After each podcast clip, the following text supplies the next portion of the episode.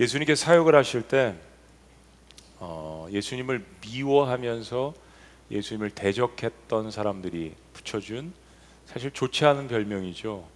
어, 저 예수라는 자는 뭐 먹기를 탐하고 어, 세리들과 죄인들의 친구다라는 그런 별명을 붙여주셨습니다. 그러니까 대적들의 눈에 보이기에도 예수님은 소외된 자들, 또 낮은 자들 어, 이런 사람들과 같이 주로 함께 하셨다는 것을 사실 성경이 증명을 합니다. 대표적인 일이 유대인들이 가장 싫어하고 증오하는 사마리아 지역에 찾아가셔서 사마리아 수가성 여인을 만나서 복음을 증거하셨던 역사를 저희들이 볼 수 있습니다. 또 여리고 성을 찾아가셔서 어, 세리 장인 어, 사케오를 주님께서 맞아주시고 물론 사케오가 초청을 했지만요 많은 사람들 앞에서 이도 아브라함의 자손이라고 그렇게 칭해 주신 놀라운 역사가 있었습니다. 또 시돈과 두루지오 사실은 성경에 수로보니게 여인이라고 나오는 여인이 페니키아 여인입니다. 페니키아 여인이 자신의 딸이 악령이 들려서 괴로워할 때 주님 찾아가서 고쳐달라고 했을 때 주님께서 고쳐주신 역사도 있었습니다. 38년을 중한병으로 움직이지도 못하고 제대로 거동도 못하는 어, 그냥 소문이 무성한 그 베데스다 연못가에서 평생 동안 질병이 치유되기를 기다렸던 그 38년 된 병자를 찾아가셔서 치료해 주셨습니다.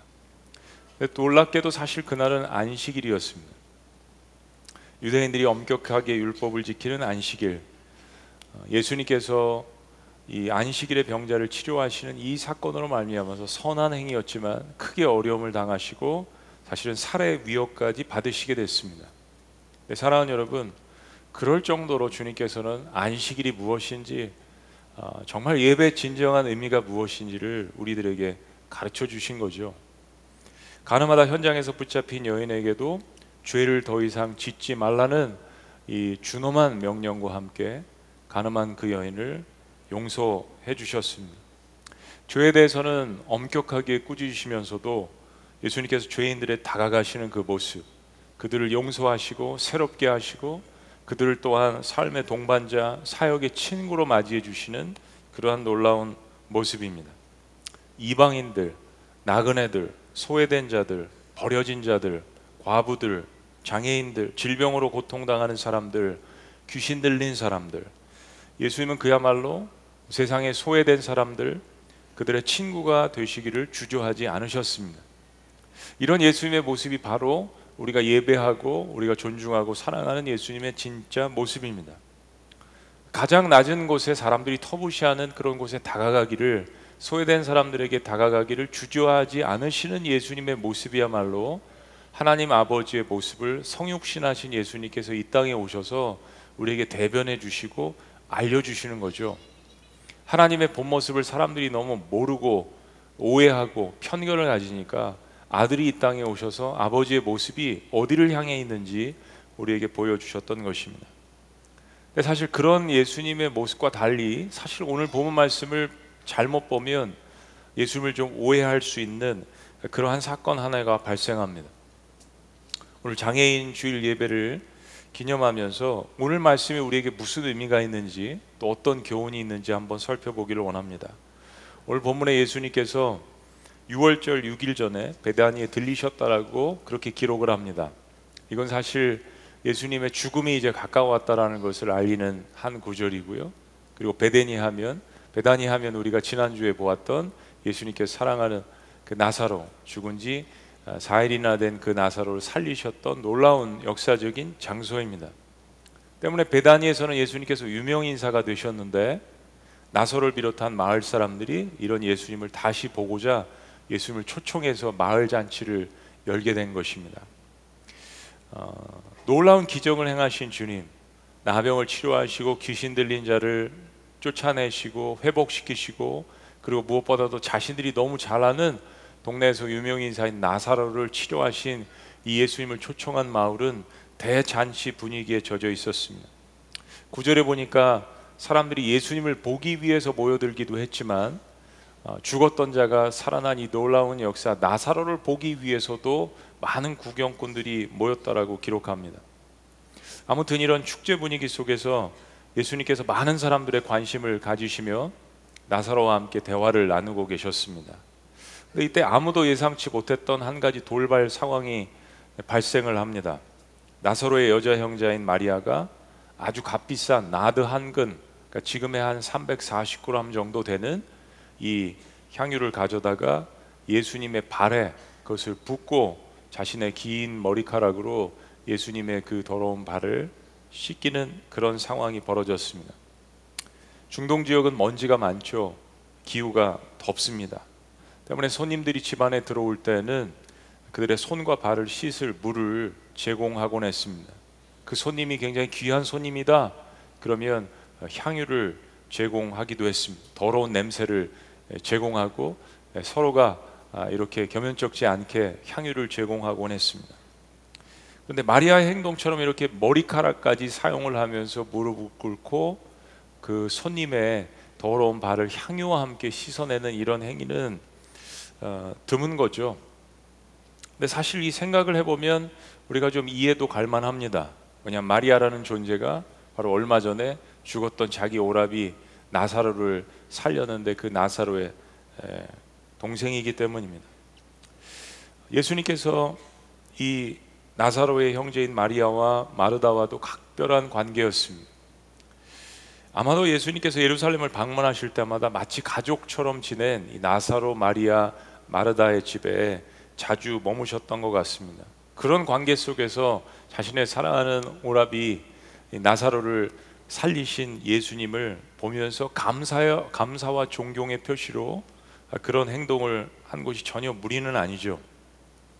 문제는 뭐냐면 마리아가 제공한 예수님께 부은 이 나드 한 근의 이 값어치입니다. 그것은 300데나리온 즉 당시 노동자 1년의 어, 삭과 맞먹는 어마어마한 가치가 있는 그러한 돈이었습니다. 헬라어로 어, 나르로스라고 불리우는 나드 향유는 네팔이나 혹은 부탄, 인도, 어, 히말리아, 히말라야 산한 어, 4,000m 굉장히 고산 지역에서 나는 귀한 식물입니다. 10월쯤에 재배를 하는데 여기서 나는 나드의 뿌리 줄기를 채취를 해서 그거를 굉장히 정성껏 말려서 거기서 향료품을 채취하는 것입니다. 이게 이제 어, 여러 상인들을 통해서 특히 이제 뜨겁고 먼지가 많은 이런 기후 지역인 중동 지역에 이게 수입됐던 것입니다. 어, 약간의 아주 미량의 향유만 써도 어, 굉장히 어, 사람들에게 좋은 냄새를 풍기고 조금씩만 써도 평생을 쓸 수 있는 그런 양이 나드 한 근인데 오늘 마리아가 이 나드 한 근을 예수님께 다 모두 한꺼번에 붓고 자신의 머리털로 그야말로 예수님의 발을 닦으며 최대의 감사와 존경의 표시를 한 것이죠. 온 집안이 향유 냄새로 가득 찼다라고 성경은 이야기합니다. 아마 마리아의 목적이었을 거예요. 사실 우리가 이제 말씀드렸지만 이해가 가기는 하면서도 조금 당황스러운 그런 장면일 수도 있습니다. 그런데 그때 예수님의 열두 제자 중에 하나인 바로 가론 유다가 작심하고 이 사건을 비판합니다. 요한은 이 유다를 소개하기를 나중에 예수님을 배반하고 팔자라고 묘사합니다. 가론 유다가 이렇게 비판합니다. 자, 4절과 5절 말씀 다 같이 함께 봉독합니다. 시작. 제자 중 하나로서 예수를 잡아줄 가론 유다가 말하되 이 향유를 어찌하여 300 데나리온에 팔아 가난한 자들에게 주지 아니하였느냐 하니 이런 이야기죠. 예수님은 늘 가난한 자들의 친구를 자처하면서 왜 이런 엄청난 낭비와 허비를 허용하십니까? 그죠? 그것을 팔아서 가난한 자들 소외된 자들에게 준다면 수많은 사람들을 구제할 수 있을 텐데 비판은 참으로 그럴 듯합니다. 가론 유다는 계산이 엄청나게 빠른 사람입니다. 이미 나드 한 거를 계산을 다 해버렸어요. 그게 돈으로 얼마만한 값어치가 있는 것인지 바로 계산했습니다. 그리고 그것으로 수많은 가난 사람들을 도울 수 있지 않느냐라고 생각한 것처럼 보이는 거죠. 우리는 가끔 이런 이야기를 들으면 굉장히 논리적이고 합리적이기 때문에 머리를 끄덕일 수 있습니다. 근데 정작 가론 유다는 무엇이 낭비이고 무엇이 인생에 있어서 가장 중요한 투자인지 분간하지 못했습니다. 무엇보다 가론 유다의 마음속에 가장 문제는 애초부터 처음부터 예수님을 사랑했던 마음이 존재하지 않았던 것이죠. 가론 유다는 정치적 메시아 운동을 했던 열심당원에 속했던 인물입니다. 겉으로는 나라를 사랑하는 애국지사, 정의를 외치고 의에 목마른 사람처럼 보이는 멋있는 사람이었습니다. 그래서 유다는 예수님께서 가지신 능력으로 자신의 그런 의를, 자신의 그런 목표를 해결해 줄 사람으로 그렇게 생각을 했던 것입니다. 예수님은 가론 유다처럼 이스라엘의 정치적인 독립이나 권력에는 관심이 없으셨습니다. 늘 오로지 하나님 나라에 관해서 이야기하시고 복음에 관해서 이야기하셨습니다. 가론 유다는 시간이 지나면서 자신의 목표와 자신이 섬기는 스승의 목표가 같지 않자 불만과 불평이 가득 차 있었습니다. 자기가 따라다니는 스승이 자기가 선택한 나사렛 예수라는 자가 자기가 원하는 대로 움직여지지 않는 것에 대한 분노가 생기기 시작했습니다. 그리고 거기에 대한 정당성을 주장하면서 가론 유다는 오늘 사건에서 예수님을 물질을 좋아하는 대접받기를 좋아하는 이중인격자 동시에 마리아는 물질을 헛된 곳에 낭비하는 자라고 비판한 것입니다. 근데 가론 유다의 동료인 사도 요한은 하나님의 영광을 받아서 후에 기록하기를 말과 행동에 대해서 가론 유다의 말과 행동에 대해서 오히려 그 속내를 이렇게 기록합니다. 자, 6절 말씀 우리 다 같이 읽습니다. 시작. 이렇게 말하면 가난한 자들을 생각함이 아니요 저는 도리어 도적이라 돈 꾀를 맞고 거기 놓은 것을 훔쳐가미로라. 굉장히 충격적인 고발이죠. 마지막 때 지난주에도 말씀드렸지만 세상이 평가하는 것이 아니라 하나님께서 우리의 심령이 깊숙한 것, 우리의 삶의 의도, 가치관, 어, 사람들은 알지 못하는 모든 것들도 다 평가하실 그런 날이 올 것입니다. 가론 유다는 그 향유를 기부 발면 그걸 팔아서 수입이 들어오고 자기는 돈을 만지는 회계니까 그 돈을 훔칠 수가 있는 것 그것이 그의 계획이었는데 그 계획이 무산이 되니까 은근히 마음속에 화가 났던 것이라는 사실은 친구 사도 요한의 증언입니다. 거기에는 진심으로 나라를 위한, 위하는 마음이나 낮은 곳에 있는 사람들을 가난한 사람들을 위하는 마음이 사실은 조금도 없었던 것입니다. 실제는 철저하게 자신의 유익을 위해서 예수님을 따르고 실제는 철저하게 자신의 목적을 위해서 삶을 살았던 사람입니다. 가론 유다는 이제까지 이런 식으로 사람들이 예수님께 헌금한 물질을 자신을 위해서 빼돌렸습니다. 그리고 오히려 반대로 오늘 이 일어난 사건을 보고 예수님과 마리아에게 그 죄를 뒤집어 씌웠던 것입니다. 유다는 가난한 사람들을 위해서 실제로 구제를 한다든지 그들을 불쌍히 여기고 사랑하는 마음이 조금도 없었던 것이죠. 그냥 비겁한 좀도둑에 불과한 사람이었습니다. 사람이 무엇을 비판할 때는 과연 자신은 그 비판에서 자유로운지 하나님 말씀 가운데서 묵상하는 습관이 필요합니다. 신앙인은 특별히 나에게 결함이 있는 부분을 다른 사람이나 환경에서 찾아서 불평하지 말아야 합니다. 그것이 하나님과 연결되어져 있기 때문입니다. 사실 예수님은 다음 주면 그 십자가에 고난 받으실 그러한 계획이십니다. 그럼에도 불구하고 가론 유다는 스승의 죽음 앞에서 너무나도 파렴치한 그런 일을 벌이고 있는 것입니다. 바로 여기서 예수님과 가장 가까이 지냈던 두 인생 마리아와 가론 유다의 삶이 극명하게 비교가 됩니다. 한 인생은 실은 예수님께서 뽑으신 열두 제자는 아니었지만 그저 예수님의 은혜에 감격해서 예수님을 사랑했던 힘없는 한 여인, 사랑하는 오빠를 살려준 그 은인이 어, 그 예수님이 하나님의 아들이라는 이 놀라운 감격 앞에 온 마음을 다해서 그 감사를 표현하고자 애씁니다. 마리아는 더 마지막까지 주님을 위해서 아낌없이 살고 싶은 마음으로 충만합니다. 찬송가 94장의 가사의 주인공이 있다면 마리아 같은 존재일 것입니다. 주 예수보다 더 귀한 것은 없네. 이 세상 부귀와 바꿀 수 없네. 영 죽은 내 대신 돌아가신 그 놀라운 사랑 잊지 못해. 세상 즐거움 다 버리고 세상 자랑 다 버렸네. 주 예수보다 귀한 것은 없네. 예수 밖에는 없네.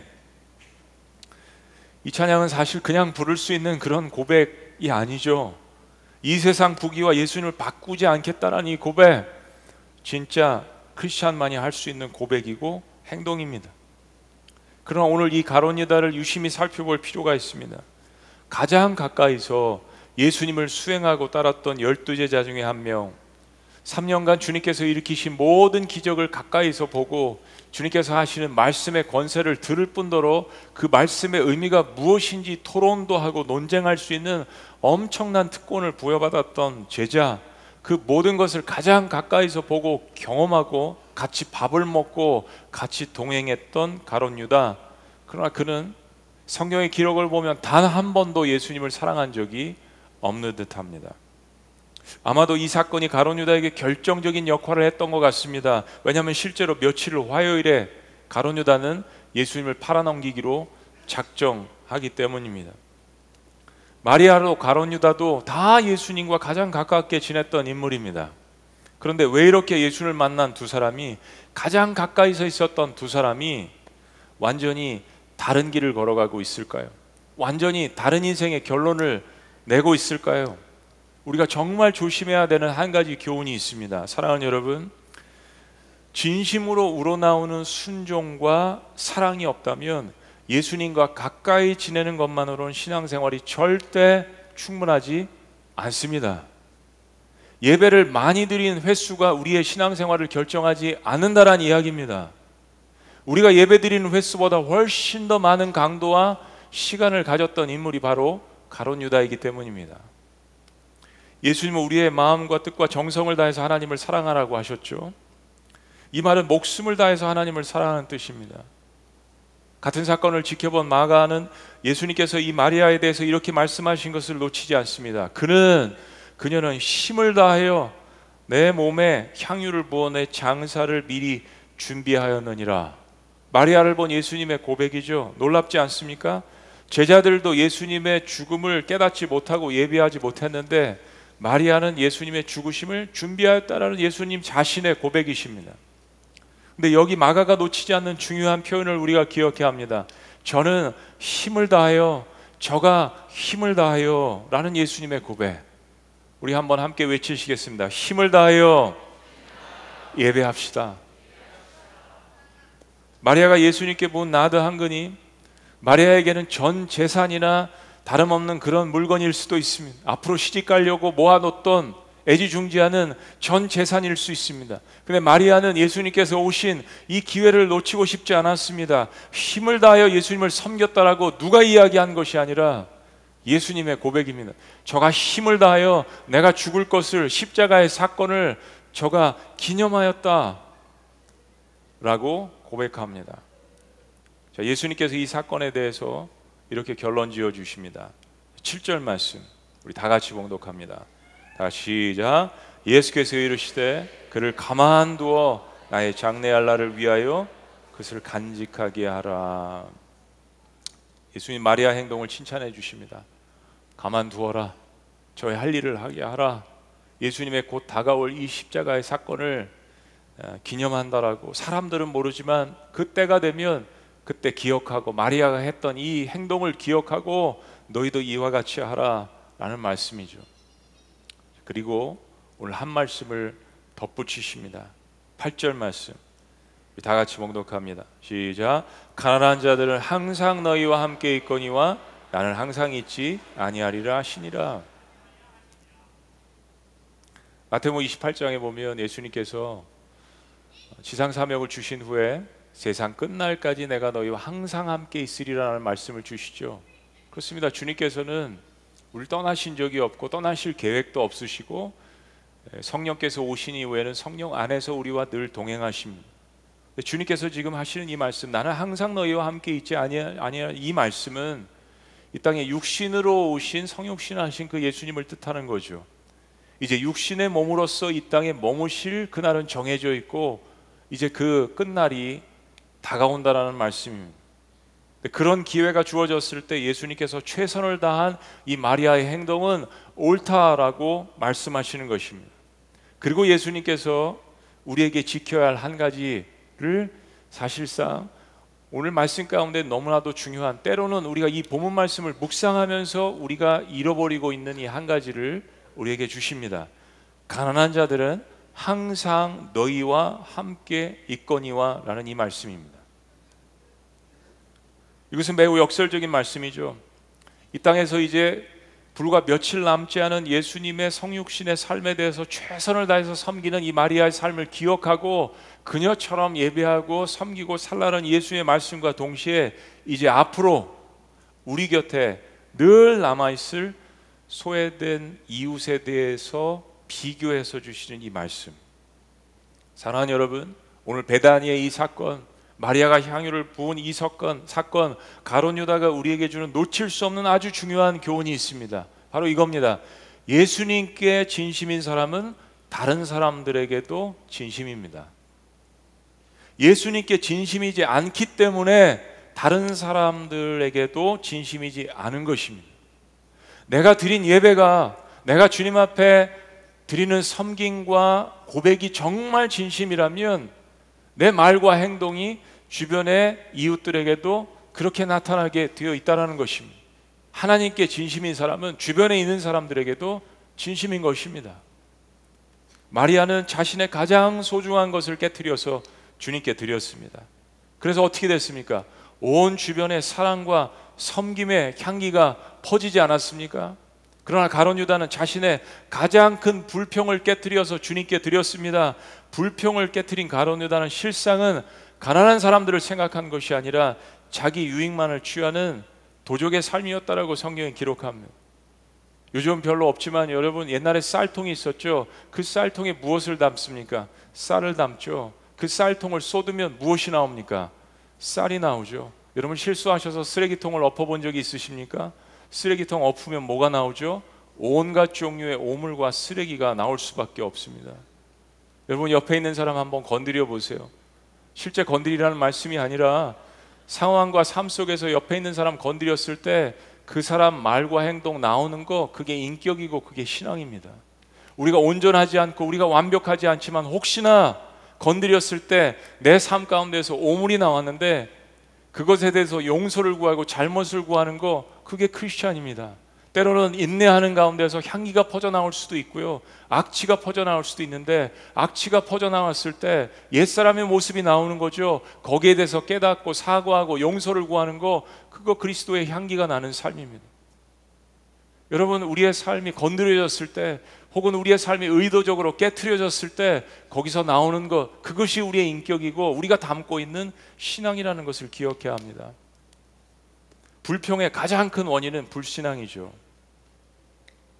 불평이 일상이 된 공동체는 기억하세요. 누구도 승자가 없습니다. 그리고 누구도 섬김을 받지 못합니다. 불평이 일상이 된 공동체, 불평이 일상이 된 가정, 누구도 승자가 없습니다. 그 안에서 어떤 사람도 섬김과 사랑을 받지 못하는 것을 기억해야 합니다. 가론 유다의 말은 사실은 값진 향유를 예수님께 드린 마리아를 비판하고 그리고 그것을 허용하시고 칭찬하시는 예수님을 직접적으로 비판한 것입니다. 예수님께 진심인 사람은 주변의 사람들에게도 진심일 수밖에 없습니다. 보이지 않지만 나를 주관하시는 하나님을 진심으로 믿는 사람들은 눈에 보이는 하나님의 형상을 닮은 이웃들에게도 진심으로 다가갈 수밖에 없습니다. 근데 특별히 항상 우리 곁에 이웃으로서 존재하는 가난한 자들, 소외된 자들, 사회적 약자에 대해서는 더욱더 그래야 합니다. 결국 누가 주변의 이웃들에게 참다운 친구가 되어 줄까? 결국 예수님께 진심인 마리아가 소외된 자들과도 진심일 것이고 그들을 섬기고 함께할 것이라는 예수님께서 세리들과 죄인들의 친구라는 비아냥거리는 그런 별명을 들으셨지만 늘 유대 사회에서 소외된 자들에게 다가가셨습니다. 예수님을 사랑한 마리아가 예수님 마음 가운데 예수님 생각 가운데 무엇이 들어 있는지도 가장 잘 파악하지 않았겠습니까? 주님께서 지상 명령을 주실 때 그 지상 명령 가운데 자신을 사랑하고 자신의 오라비를 사랑한 그 예수님의 사랑의 마음이 이웃들에게도 전달되어야 한다는 것을 마리아는 너무나도 잘 알고 있었을 것 아니겠습니까? 예수님에 대한 사랑은 우리 주변에 소외되고 고난 가운데 있는 사람들에게 표현되어져야 합니다. 가난한 자들은 너희와 항상 함께 있거니와 이 말씀이 우리의 삶에 울림이 되시기를 주의 이름으로 축원합니다. 소외되었다는 말은 사람들의 관심에서 제외되었다라는 말이겠죠.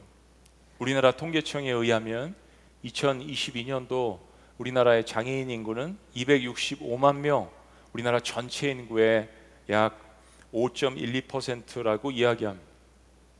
OECD 국가 중에 특이한 상황은 한국 사람들의 어떤 부정적인 인식 때문에 실제 등록되지 않은 사람들까지 포함하면 훨씬 더 이 숫자는 늘어날 것이라고 그렇게 전문가들은 이야기합니다. 여러분 그거 아십니까? 우리나라 장애인의 22%가 한 달에 단 세 번만 한 달에 단 세 번만 밖에 외출한다고 합니다. 사회적인 인식들 때문이죠. 눈초리 때문입니다. 휠체어를 타고 탈 수 있는 저상 버스, 낮은 버스의 경우에 약 30%밖에 우리나라에 보급되어 있지 않습니다. 우리 지구촌 교회 장애인 예배 사역팀 장애 종류와 또 연령에 따라서 준비를 하고 있습니다. 아름 예배부 오늘 특성해 주신 아름 예배부가 있죠. 자폐성 장애 또 지적 장애 뇌병변 장애가 있는 아동 청소년 장년들이 함께 예배하고 있는 그런 공동체입니다. 연령대에 맞게 예배할 수 있도록 예배를 준비합니다. 분당에 네 개의 마을이 있고요. 또 수지에 한 개의 마을이 있습니다. 총 200명 정도의 목원과 120명 정도의 목자분들께서 섬기고 계십니다. 아름 예배부는 목자와 목원을 1대1로 매칭하는 것이 목표입니다. 그만큼 또 많은 섬김이 필요하기 때문이죠. 각 마을별로 목자가 현저하게 부족합니다.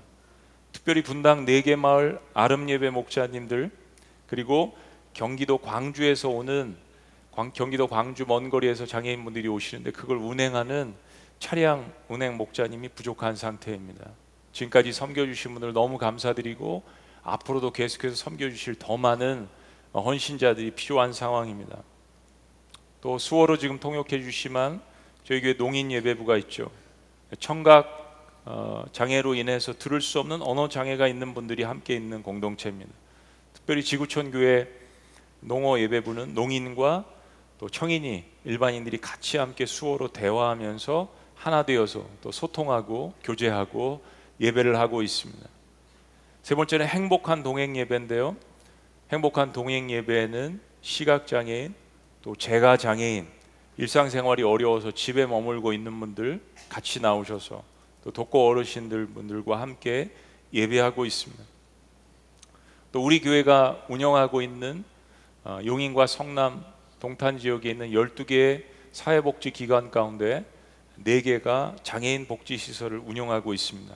첫째는 지구촌 보호 작업장입니다. 바로 여러분들이 맛있는 커피를 또 쿠키와 빵을 드시는 트랑슈아에 나오는 것들을 제공하는 그러한 작업장인데요. 여기 지적 자폐성 장애인분들께서 어, 일하고 계십니다. 이 자립을 목적으로 만든 것이에요.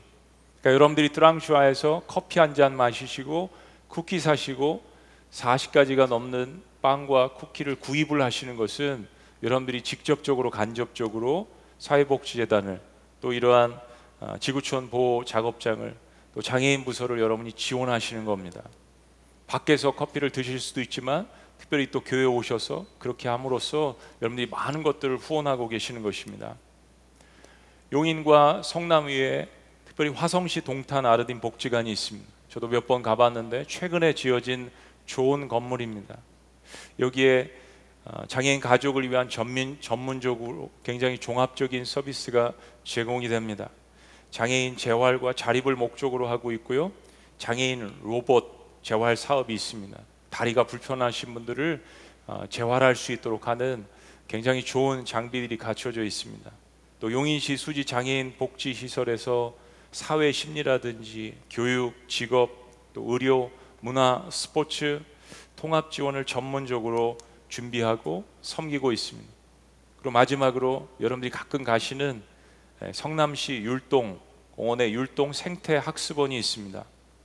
여기서 장애인을 위해서 전환교육 실습장으로 2011년부터 열었는데요. 가보시면 장애인이 환경과 지역사회에 잘 적응할 수 있도록 바리스타 교육을 하고요. 원예 치료도 하고 영농 활동 다양한 전환 교육 프로그램을 제공하고 있습니다.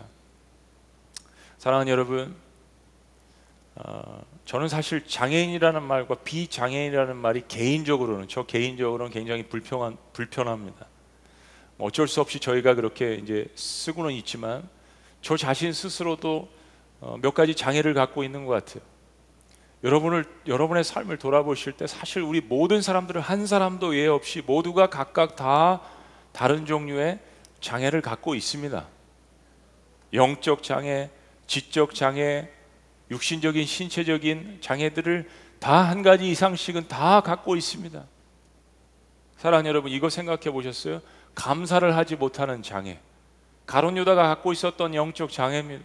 그처럼 많은 은혜와 특권을 누리고 있음에도 불구하고 단 한 마디도 하나님 앞에 감사를 하지 못했던 영적 장애 가장 무서운 사실은 장애였죠. 사랑하지 못하는 장애. 주님께서 나의 엄청난 것들을 용서해 주셨는데도 불구하고 단 한 사람도 마음을 열고 용서하지 못하는 장애 이것들이 더 무서운 것이 아니겠습니까? 사랑하는 여러분, 그러나 우리 모두가 서로의 연약함을 인정하고 사랑으로 품고 예수님의 마음으로 섬길 때 우리가 주님을 섬기는 감사함으로 깨뜨린 그 향유의 냄새가 우리가 섬기는 가정과 우리 교회 공동체에 넘쳐날 때 그 향유의 냄새를 맡고 이 공동체에 더욱더 많은 사람들이 모이는 그러한 놀라운 역사와 치유와 회복과 하나님의 능력이 가득한 그러한 향유가 가득한 복음의 냄새가 가득한 그런 공동체가 되시기를 주의 이름으로 축원합니다. 가난한 자들은 너희와 항상 함께 있거니와 주님께서 우리에게 남겨 놓으신 말씀이죠. 마리아는 예수님을 기념하기 위해서 자신의 가장 귀한 것을 깨뜨렸습니다. 근데 가론 유다는 자신의 유익과 자신의 목적만을 위해서 불평을 깨뜨렸습니다. 오늘 나는 주님 앞에 무엇을 깨뜨리고 있습니까? 그리고 사랑하는 이웃들을 어떻게 섬기고 있습니까? 주님께서 우리에게 말씀하시는 부분이죠. 가난한 자들은 너희와 항상 함께 있거니와 기도하시겠습니다.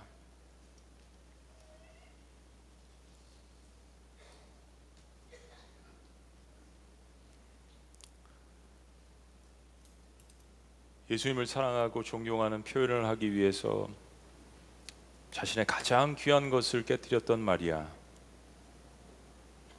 또 사역하시고 가난한 영혼들을 쉴 새 없이 돌보시느라 지쳐 있으시고 또 부르트신 온 유대 지역을 돌아다니신 그 상처나 주님의 발을 향유와 함께 머리카락으로 닦으며 눈물의 신앙 고백을 한 마리아. 그러나 동시에 그것을 보고도 오직 자신의 유익을 변호하기 위해서 불평을 깨뜨렸던 가론유다.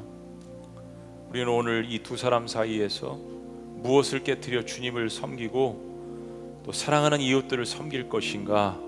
주님께서 오늘 우리에게 물으십니다. 살아계신 하나님, 주님 돌아가시기 얼마 전에 사랑하는 자기 오라비를 살린 그 주님의 놀라운 능력, 아니 그 이전부터 주님을 사랑하고 존경했던 마리아의 마음을 향유와 자신의 머리칼로 주님의 더러워진 그 발을 닦는 그것을 통하여서 표현되어진 이 마리아의 사건을 보게 하신 것 너무나도 감사합니다. 동시에 주님께서 저를 가만두어라.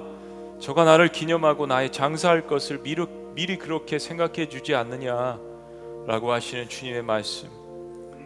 그래서 우리가 어떻게 주님을 예배하고 힘을 다하여서 다가가야 할지 기억하게 하시고 동시에 가난한 자들을 항상 너희와 함께 있다라는 이 말씀 이제 우리 주변에 하나님의 형상을 닮아 창조된 우리의 이웃들에게 다가갈 수 있도록 주께서 이 말씀을 우리에게 남겨놓으신 건 너무나도 감사합니다. 장애인 주일 예배를 주님 앞에 이 시간 드리면서 하나님 수고하고 애쓴 모든 스탭들과 또 우리 목자님들을 주님께서 격려하시고 위로하시고 함께하여 주시옵소서. 그리고 더욱더 우리 안에 소외된 자들을 향한 연약한 자들을 향한 이 향유의 깨트림과 섬김이 더욱더 충만한 그런 공동체가 될 수 있도록 주님께서 역사하여 주시옵소서. 내가 섬길 곳은 어디인가? 나의 손과 발이 필요한 것은 어디인가라고 주님 앞에 묻고 질문할 때 우리의 마음 가운데 주님께서 주시는 거룩한 부담감을 통하여서 인생의 거룩한 낭비로 하나님 앞에 쓰임 받는 귀한 하나님의 자녀들이 될 수 있도록 축복하여 주시옵소서. 그렇게 사랑으로 사역할 때 곳곳에 복음을 통한 놀라운 치유와 회복과 능력의 역사들 기적들을 맛보는 공동체가 될 수 있도록 인도하여 주시옵소서. 우리의 구원자 대신 주님의 가장 소중한 살과 피를 나눠 주시고 깨뜨려 주신 놀라우신 이름 예수님의 이름으로 축복하고 기도합나이다. 아멘. 할렐루야. 할렐루야. 우리 특별히 어, 장애인 부서를 위해서 열심히 섬겨주시는 우리 목자님들, 마을장님들, 또 모든 스탭들, 또 복지재단에서 일하시는 분들, 또 사역자들, 우리 교육자들을 위해서 우리 감사하는 마음으로 우리 격려의 박수합니다. 할렐루야. 네.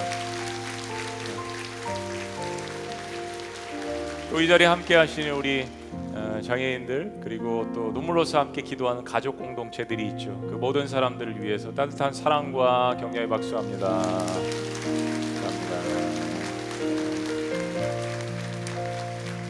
우리 자리에서 다 같이 일어나시겠습니다. 네, 그런 마음으로 오늘 매 예배 때마다 장애인 부서에서 특송하는 이 찬양 같이 합니다. 주 안에 우린 하나 모습은 달라도 예수님 한 분만 바라네. 우리 함께 따라해 보시겠습니다. 주 안에 우린 하나 네, 함께 찬양합니다.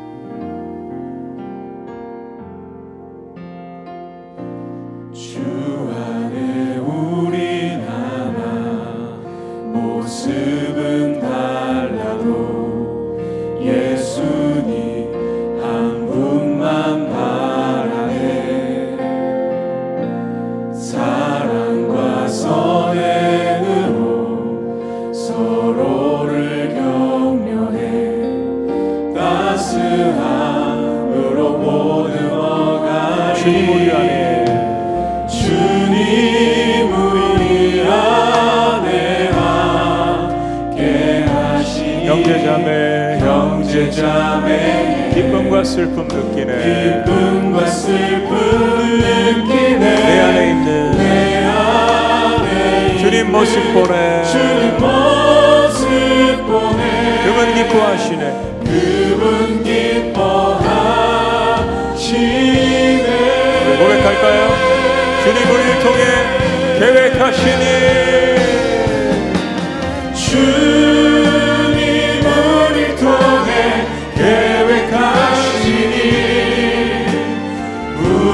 부족한 입술로 찬양하게 하시니 주님 우리 통해 계획하시니 너를 통해. 너를 통해 하시니 기대 다시 한번 고백하고 주 안에는 우린 하나 모습은 달라도 예수님 한 분 바라네. 주 안에 우리 모습은 달라도 예수님 한 분만 바라네. 사랑과 선행으로. 사랑과 선행으로 서로를 격려해 따스함으로 보듬어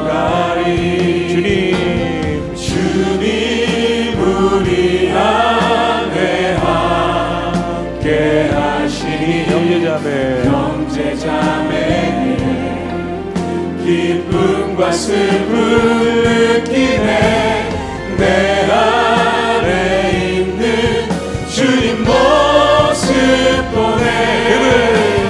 그분 기뻐하시네. 우리 고백합니다. 주님 우리를 통해 계획하시니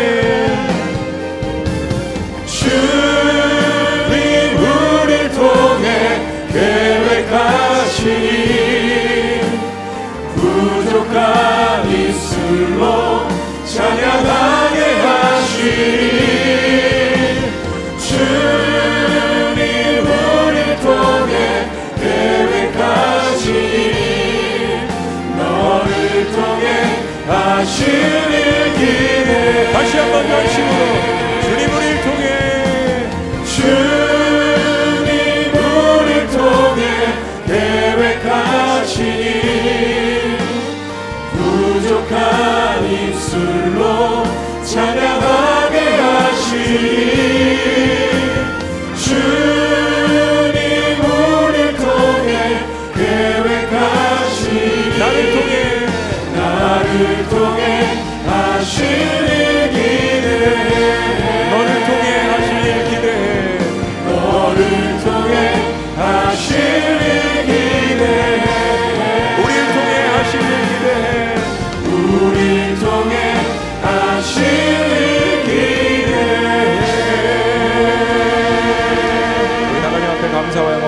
올려드립니다. 아멘. 또 하시겠습니다. 하나님 우리가 참 다른 환경 속에서 자랐고 또 다른 성품도 갖고 있고 또 때론 다른 생각들도 갖고 있었지만 우리 이 땅에 태어나게 하시고 보내시고 우리를 구원하신 주님 안에서 하나가 되는 공동체를 경험할 수 있는 축복을 주신 것 감사합니다. 우리 모든 사람들이 실은 각자의 장애를 갖고 있습니다. 그러나 이것이 문제가 되지 않는 것.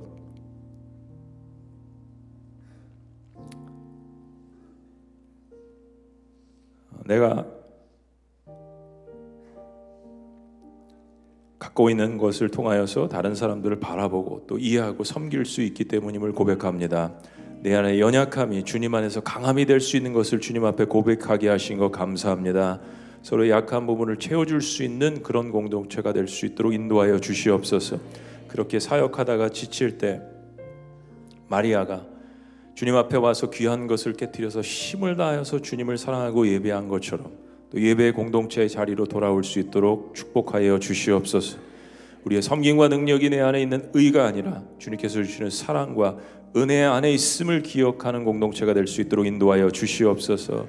실은 내가 갖고 있는 것 깨뜨린다고 하지만 그러나 주님께서 주신 그 은혜를 깨뜨리는 것임을 신앙생활하면서 깨닫는 저희가 될 수 있도록 축복하여 주옵소서. 특별히 오늘 많이 힘들어하고 많이 소외된 영혼들 주님께서 기억하시고 그들을 특별하게 축복하시는 놀라운 역사가 있게 하여 주시옵소서.